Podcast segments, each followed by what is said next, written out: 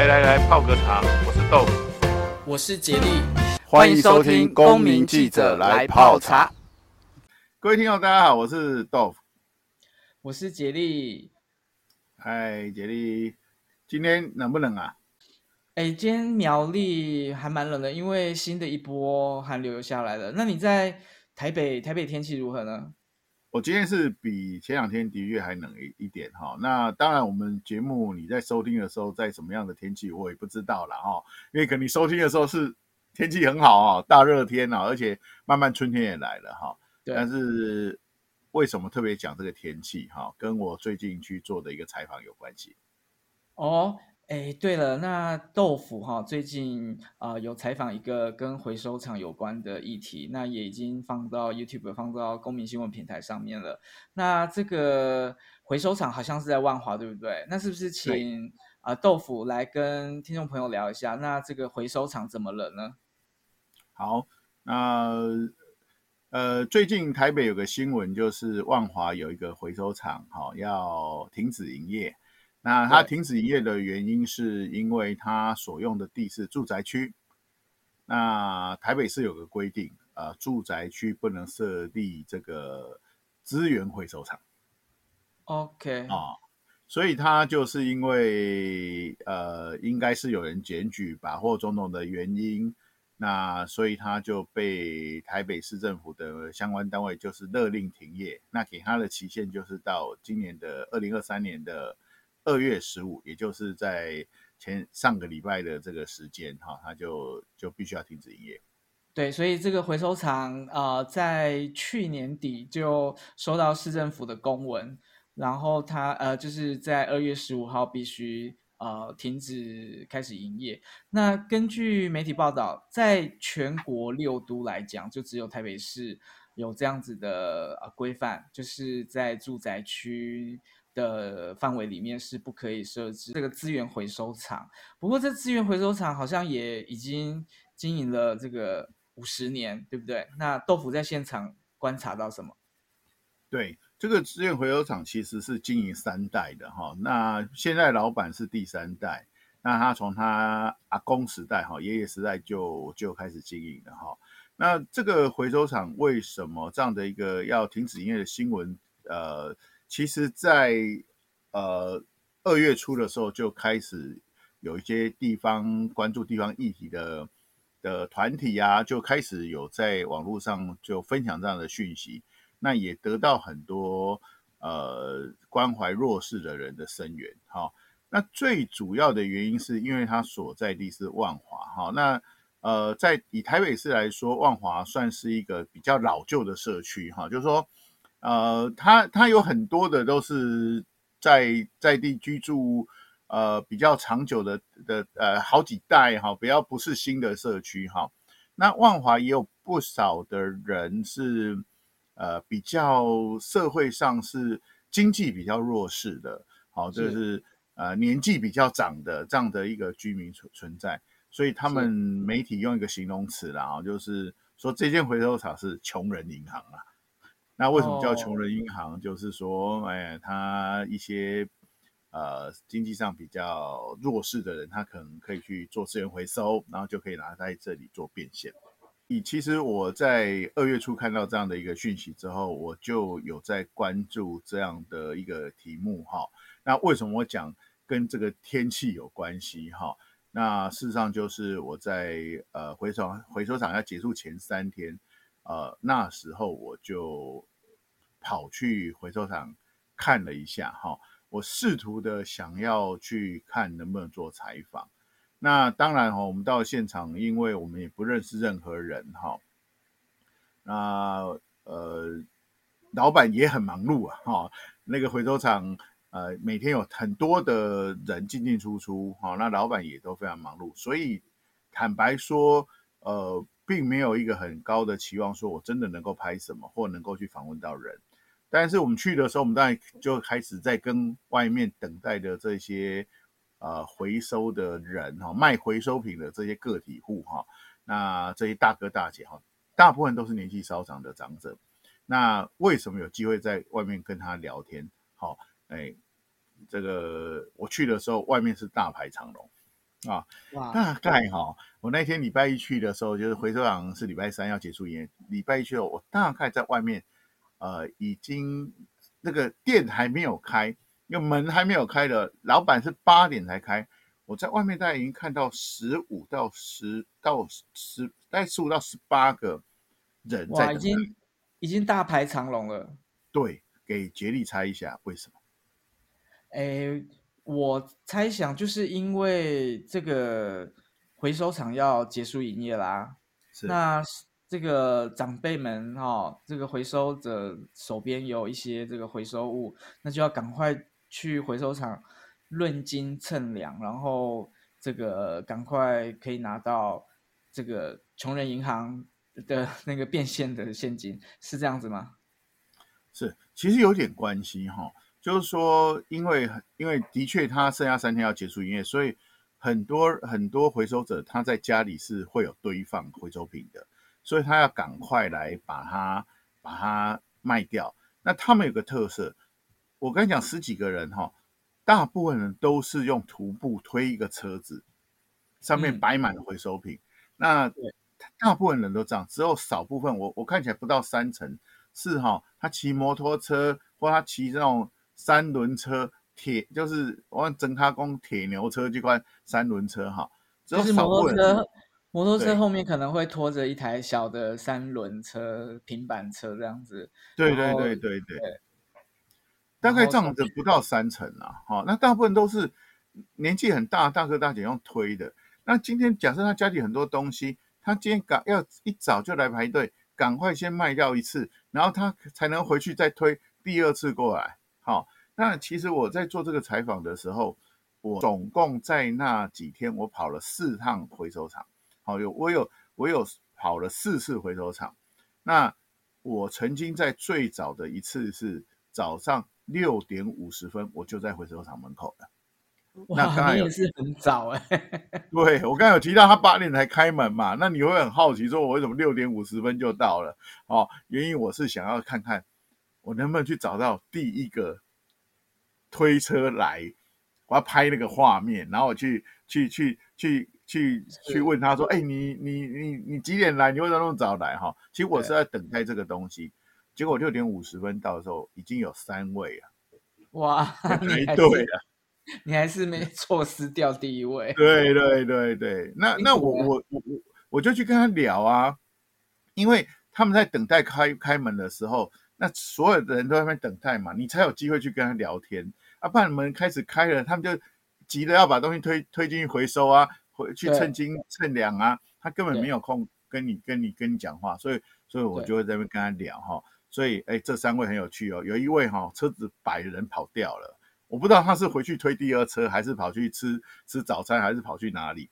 但是第二位呢，第二位这个回收者是一个大姐，她就告诉我说。哎，她哈、哦、其实是为什么那么早要来？她说她她每天都赶最早来排队，她都是、哦、几乎都是前几名。好、哦，那为什么？嗯、因为他说哈、哦，因为我高点够爱上班。哦，要赶着上班前、哦。对，他说他还要回去打卡。我说哎，大姐，你要回去打卡？因为你看看起来快七十岁了，六六七十岁有。他说对啊对啊对啊，我在社区做打扫。啊，我们要、oh. 要要要要回去打卡，嗯，哦，所以他赶快在早上很早，他大概为什么？如果六点五十看到他，他搞不好是五点多，他就从家里家里出发了，他就从他那个那个整理好回收物的地方出发了，好、哦，然后在那边排队，然后等八点开门卖掉，他还可以回去上班，而且更那更令我惊讶的是这位大姐，她告诉我，她推来这边要四十分钟。呃，有一段距离耶，四十分钟真的很蛮远的，而且对于长辈来讲，对，然后就推个车子，把它绑绑满了东西哈。我想，呃，各位听众应该有机会在街头看这样的东西。那后面他的后面排队是另外一个大哥，那他他他他走更远，好，他其实是在这个呃西门町那边，他到这个万华万华其实蛮大的，然后他从那边那头到这边，他说他要走一个小时。哇，哦，所以，所以我我很佩服啦，坦白讲，我很佩服啦。而且有个关键哈，他们清晨六七点就出来去推这个车子来这边等开门。还有一个关键哈，那时候路上的车辆没有这么多。哦，是对。好，那他在这个都市里面去去推的推车，呃，走那么远的路，他比较不用担心交通的繁忙造成危险或造成交通的混乱。那如果说你在台北这个状地方的状况是，你八点多七点半小朋友要上学了，八点大家要上班了，那个路上的人跟车是非常多的，嗯，哦，所以大概有这样的状况。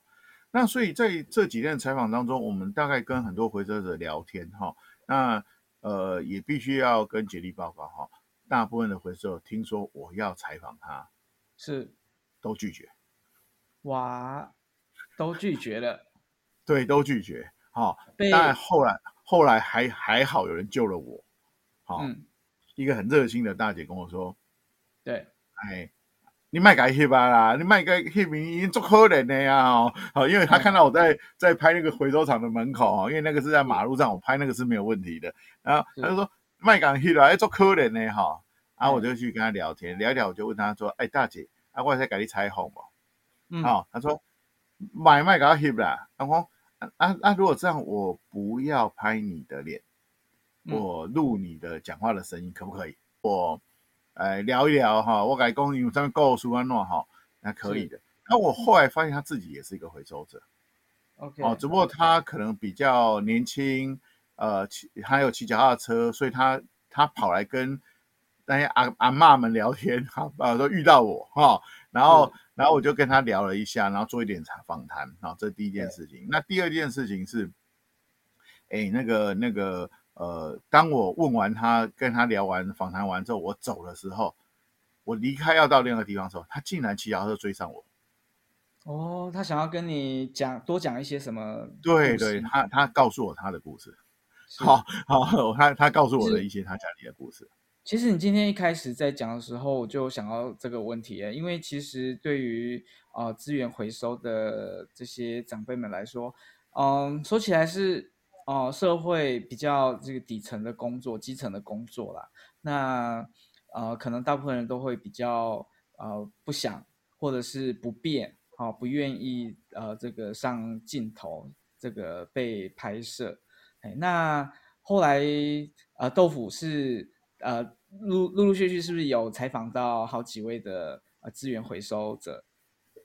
对，因为后来就是中间有发生了一些事情啦，然后传统媒体都进来了。那传统媒体进来的时候，我觉得很多的媒体在面对的，呃，老板也愿意接受采访了。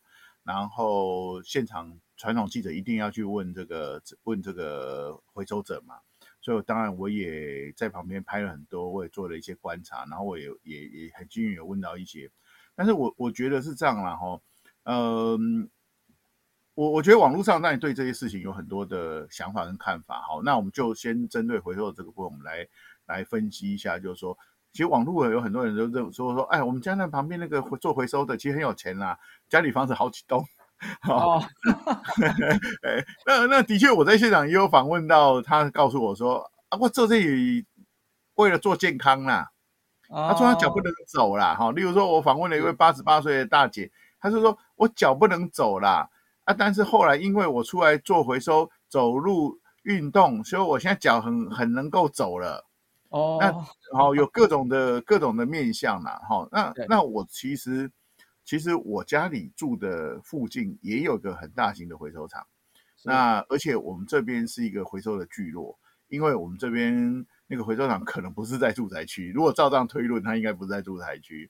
那所以我在路上常常会看到推了很大的、装满很多东西的推车的大哥大姐。那事实上这个题目我以前就想做，但是。我没有认识任何人，而且我绝对相信，我去问他们说要拍他，一定会被拒绝。是，好，所以我一直摆在心里啦。就想办法，我现在后来去拍，这这一次我去拍了万华。嗯，那我怎么讲我这个家里的家里附近的回收厂的状况？因为我家的这个巷子就有回收者。那这个回收者其实他的确，他也真的不缺钱，他只是一个独居的老人，然后他的小孩也都有在上班，都有工作，但是没有跟他住在一起。嗯，哦，所以这位这位这位这位我家附近这位长者，对，独居长者，他的状况就是他年轻的时候其实有在帮人做一些打扫，那可能年纪后来大了一点就退休了，所以他就开始呃会有做一些回收的动作。那这个回收动作要怎么做？其实很简单哦。如果说你会去外面去收集回收品的话，那你可能就是呃会去找商家哦，例如说有些店家他其实会有很多纸箱啊，那他他他这个纸箱你就可以跟他定期的去跟他拿。例例如说旁边有一些便利商店啊，或者是早餐店或什么店啊，他可能会有一些纸箱瓶罐啊，啊那些可以卖钱，你都可以去跟他拿。那衍生是。附近的居民都知道这里有一位长者在做回收，所以家里有一些要本来要丢到垃圾车的这些瓶瓶罐罐，要丢到垃圾车的这些废纸，他就我们就会拿去给他。对，这样子其实是帮助了这个回收的长者。对，然后那像我这边，因为附近常会有人推车经过我家门口，经过我家旁边的马路去那个回收厂，所以我们这边更简单了。像我住的这个老公寓，大家就把回收品放在一楼。嗯，放在门口外，然后一会就会不见了。OK，就是好，因为他经过，他就知道那个不要的，他就他就拿走了。好，OK，所以回收者其实有很多的面向。我我我相信，的确有一些大哥大姐，哈，就像刚才讲独居的，或者有些大哥大姐，只是要证明他还有谋生的能力。哦，是，这个也是很重要的一点，对于呃高龄的长者来说。对，那那。呃，以前他可能有有在做一些工作，但是他他现在可能年纪大，没办法去做。但是他另外找到，哎，我可以去做一做一个资源回收的工作，然后我可以去赚一点零用钱。对，而且是让自己的身体有在动的那个状况下啦。那其实也间接的有一些呃这个呃动呃运动的效果。是，但是我我们不可否认的，有一些人是真的。必须要靠这样的一个回收的动作，每天去换几百块当做费用的。哦，这个我相信，有些人、有些长者可能必须靠这些很微薄的收入来啊、呃、支撑他的呃生活的一些开销。对，例如说我我每天赚个三五百块，我买便当的钱就有啦。是，可能有的没办法换到这么多。对对对对，这个回收的价格其实也是随着物价的那个波动在呃消涨。对，没有错，没有错。所以，所以就在地工作者哈，在关心这个议题的工作者来看，他告诉我，大概有一两百位的回收者是靠这个万华这间回收厂去去去去维持一些基本的生活的。那根据根据回收厂他的他的看法是。他这边大概是，呃，因为他准备了四百包的白米。嗯，对啊，我在想说，是不是就有三四百位的回？那当然，呃，这个回收厂是一个比较大型的，那它并不是万华唯一的回收厂，但大型的意义是说，这个老板很有趣，他什么东西都收。哦，是，哎，有些回收厂它是挑东西收的。对，那。其他的万华另外一家就是挑东西收，那对于呃回收者有什么样的差异？你什么都收，我就什么我一样什么都可以去收集嘛，啊、哦，都可以去、嗯、去去去取得，然后再拿来卖给你嘛。但是假设那边那边另外一家那一家只挑某一种，那我是不是有些东西我就没办法捡了？有些东西我就没办法卖钱了？对，哦、类类似这样子。那那那我也跟老板聊到这个事情啊，那这个老板就是说，其实收这么多的种类对他来讲是比较比较辛苦的。他说，因为很简单，因为我收的种类越多，我花的整理的人力就越多。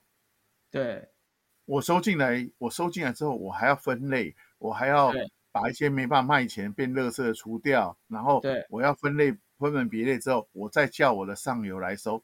或者我再再去给我的上游，对他来讲更麻烦哎，所以这个老板说起来也蛮佛心的。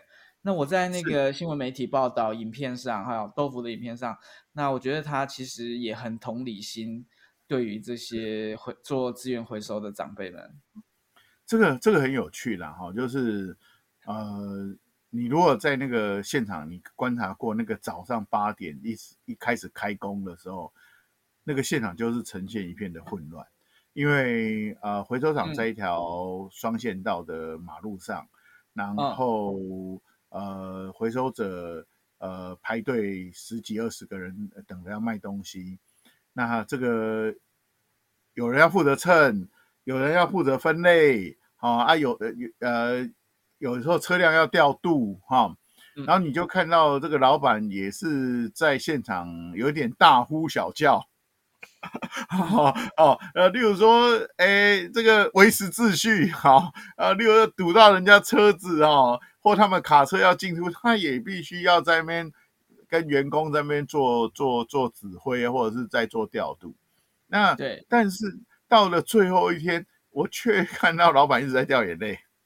哦，好，因为最后一天的下午还是到了现场哈，因为毕竟是最后一天了嘛。然后你开始看着他开始送白米，然后有一些很熟的、很熟的他的老客、老顾客，他就会去跟他拍拍肩膀。那有些阿公阿嬷哈，阿嬷尤其是阿嬷就会去抱抱他，然后就就他就跟我讲说。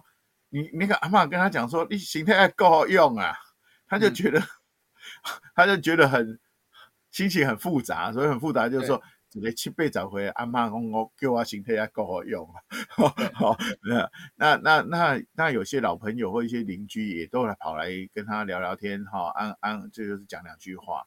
那那我是觉得这样讲哈，为什么对于这个第三代老板他是呃。呃，跟这些这些回收者是有建立一些很深的情感，原因很简单哈，呃，因为这个回收厂是是他阿公的时代就在做了哈，然后、嗯、呃，他的阿贝、他的呃他的父亲、他的叔叔哈，有有接续，然后后来在他手上，他是第三代。嗯、那最最开始的时候，他们也是一个回收者，他的阿公。嗯呃，他的爸爸那一代，他们是骑着这个，你还记得杰利？我不知道你家有没有人来修拍梯啊，那种骑着车子来去拍梯啊，这样子的的。有有有有有，你们那边也是有吗？对，比较少看到了，但是在我以前的经验啊、呃、记忆里面是有的啊，开着回收的这个车子，好，那回收啊、呃、各个家里可能。坏掉的一些破铜废铁，坏掉的脚踏车，有我印象中有，是哈。其实这个东西在现在在三重还有哦。我在三重有一次在公司里面还听到外面有那个广播，就是有那个麦克风在用修修上面派给冰箱啊，我啊，哎，对，回收这些对废弃的家电，嘿，那其实他们是从那时候。他们也是从他公司来，也就是这样子到处去收回收品，然后后来才成立一个这样的回收厂。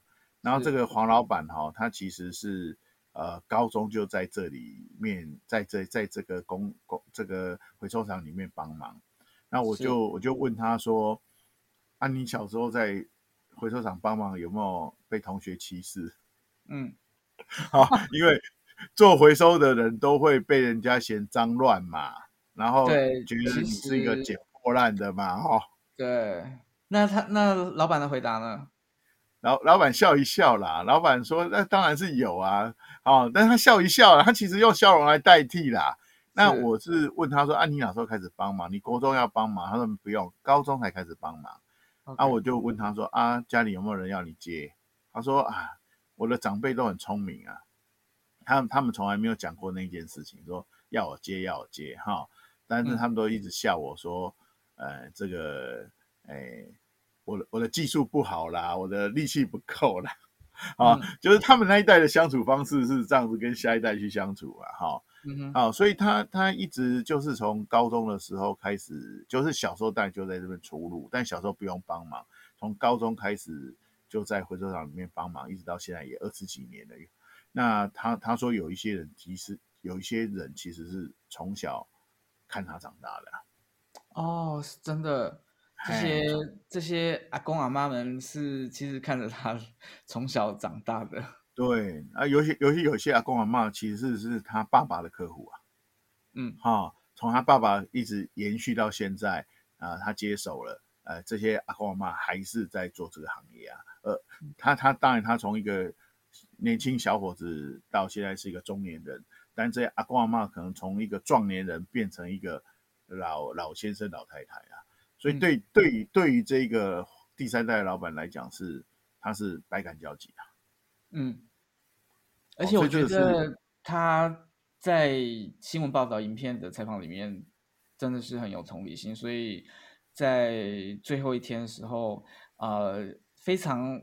我觉得他非常舍不得这些啊、呃、老先生老太太们，对啊，那个我其实从他那个言谈或表情里面会想，我觉得老板会想到，那这些老先生老太太们，那以后他们的这个收入或以后他们的生活啊、呃、会怎么样？我觉得他在很担心他们的未来，是没有错，而且就是。呃，其中我们我有采访一个大姐哈，她她其实就是我刚才提到说，她就说啊，我我其实是靠这个来当运动啊，好来复健我的膝盖。那第二件事情就是，我为什么会拍拍这位大姐？因为她做一个让我很惊讶的事情哈。我去了几趟，我都有遇到她，但最后一天她做一个很惊讶的事情，让我吓到，就是她把最后一车呃推去卖，然后她直接跟老板娘说。嘿，掐我拢不爱了，他连车子都卖给他，把那个台车都呃卖给那个卖掉了，他连车就卖掉了。他说连车我都不要了啦，哇，就是把自己的身材器具卖掉的意思。对对对，啊啊啊！最后他跟他们道别的时候，那个老板一直跟他讲说：“啊，你要出来运动啦，你别那你卖讲卖，你卖起码车拢没去掉，拢不爱出来运动。”他还是一直在叮咛他。说啊，你要你要出出来运动哦，就是很生活上的关心呢、欸。对对对对对，所以所以我我我觉得就是，呃，当然的确这样的回收厂在以法规来讲，它在这个地方可能真的是是违是违违反法律规定的哈，违违反台北市的规则哈，所以它势必它一定要收。那第二件事情的确，呃，回收厂会造成附近的交通会混乱，这是事实。那再来这边必须常有一些车货车啊，在在回收品啊，会有怪手啊，干嘛的产生一些污染啊，交通上混乱，这这些都是事实。是，但是但但是，诚如呃我采访的 NGO，他们告诉我的是说，那你要不要就是让它小型化？嗯，好、哦，你就是有一些规则，好、哦，然、嗯、哦、但是不要完全让呃这些。呃，比较底层的人，他失去一个收入的来源，是可能要有一些可可以因应的配套措施。那这个回收的话，其实对于我们的环境来讲，也是一个必须必要有的一个机制，一个单位。对啊，那如果从市政府的这呃这个规范来讲，就是把呃回收厂如果都一个一个这样子收起来，那对于呃不同层面其实都有都有影响，是没有错。的确，这个回收对我们来讲是很需要哈，因为其实呃我不知道杰利那边的状况，以台北市来说哈，它的垃圾分类要求比较高。第二件事情更重要是，它垃圾是收钱的，所以他要买那个垃圾袋是收费的，嗯、那你才可以去丢。所以我们势必要把我们垃圾堆都最精简化，能够回收的全部都回收。好，好，那那那，但是有时候呢，你这些回收东西，其实经过这些回收者的整理或者去分类、去销售之后，它它除了它除了它可以换得到一点钱，也让这些废弃物可以有一个妥善的再运用。对，哦，那如果说一旦啊、呃，我我开始。可以想象，如果说我家里这边已经没有回收厂了，没有人要来来来来捡捡捡拾这个一些值钱的东西，那我的回收会不会相对做的比较不需要那么确实了？完了有些东西我就直接塞到垃圾垃圾袋里面就丢垃圾车就好，但事实上有些资源就被浪费了。是，对，所以这个就是呃有各种考量啊，哈啊，但是我们透过这样的一个。呃，新闻事件，我们去去去参与跟报道这样的东西，我我们会有一些收获啦。哦，就是以以我们公民记者的角色来讲，我们大概都会多知道一些故事，然后多知道一些呃，这个社会上有种种行业的东西。是，像我自己。呃，平常当然生活上也是会制造不少的这个垃圾。那当然，呃，分类哈是会做。那我就会把这个一般的这个垃圾好不能回收的，当然是打包好，然后放在那个呃这个家啊马路旁边哈。那现在我们现在我们都倡导这个垃圾不落地嘛，哎对，那就是呃这个。呃，堆放出去，那垃圾来的时候，垃圾车来的时候就会回收。那我就会，我会另外哦，把这个铁罐啊、金属的或者是可以回收的保特瓶，另外再装一袋。那我会，呃，垃圾车走了之后，然后我再呃放到马路边。那呃，我住的地方是比较偏乡下啦，所以呃，就不是那个。呃，车水马龙的呃街道，那我会放在路边。那我的意思是说，我在非垃圾车呃非垃圾车时间呢，放到马路边，因为我知道我们这边也是会有一些在回收这个呃可以回收变现的这些长辈，那他有看到的话，他会呃顺路就可以捡，就是就是可以捡拾到那个资源回收厂。我自己在生活上是这样，那。就呃，这个议题其实放到全国，那各位听众在你的那个可能是上班途中啊，或者是在走在街上开车、骑车在街上，其实都会看到一些这样子的呃身影，好，就是老先生或老太太推着一台这个回收车，然后上面可能是挂满了呃这个可能各式各样的回收品，或者是。呃，纸板，那甚至有时候我会在呃街上曾经看过，然后它的那个装载的呃平衡好、哦、就没有很好，然后就撒了一地，对对，对啊，撒了一地在马路上，然后呃这个其实心里面会有一些呃不忍跟不舍啦。那我自己是呃身边哈、哦、就会收集一些这样子的资源回收物，然后。呃，提供给他们，那等于说，呃，这些老先生、老太太也可以在啊、呃、帮助我们的呃生活哈，帮助呃市容，然后呢，把一些可以利用、可以回收的这些这个所谓的呃垃圾，然后可以整理到资源回收厂。对，其实杰利讲这个东西很重要，因为我我觉得分几块哈，呃，像我们这边的垃圾车后面都会跟着呃一些固定的人，他可能牵着脚踏车，啊、呃，因为现在大概没有人有那么多那么有那个三轮车哈，他可能推着推车，牵着脚踏车，然后他其实又跟着这个垃圾车走，那有一些人有有有东西要回收哈。呃，有些东西本来我们就可以放到垃圾资源回收去回收，但那些东西可以卖钱，他就会在垃圾车来之前先来来来拦截，哈、哦，来说，哎、嗯、哎，你这里边断掉哎哈，而且也上红花不？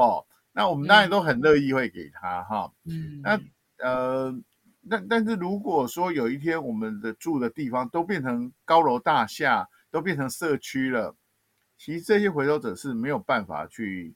去去拿到这些回收品的，因为社区就有人在打扫，那打扫的人或呃清洁人，他就会会却拿到，他就他就自己处理掉，他自己拿去卖钱了。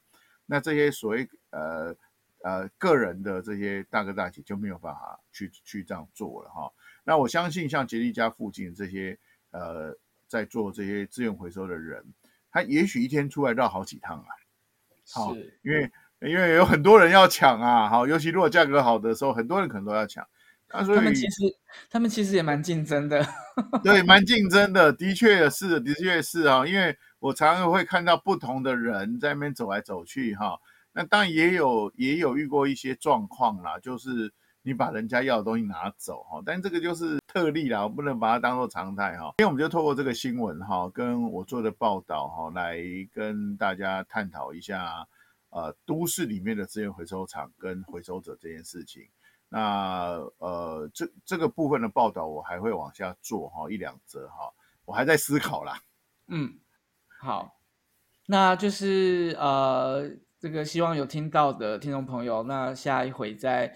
啊、呃，街道上、马路上，那如果有碰到这些老先生、老太太的身影，那可以多多这个体谅他们，甚至把你生活上的一些这个可以资源回收的物品呢，啊、呃，在适当的地方或适当的时间提供给他们。那我们就下回见喽。OK，拜拜。拜拜。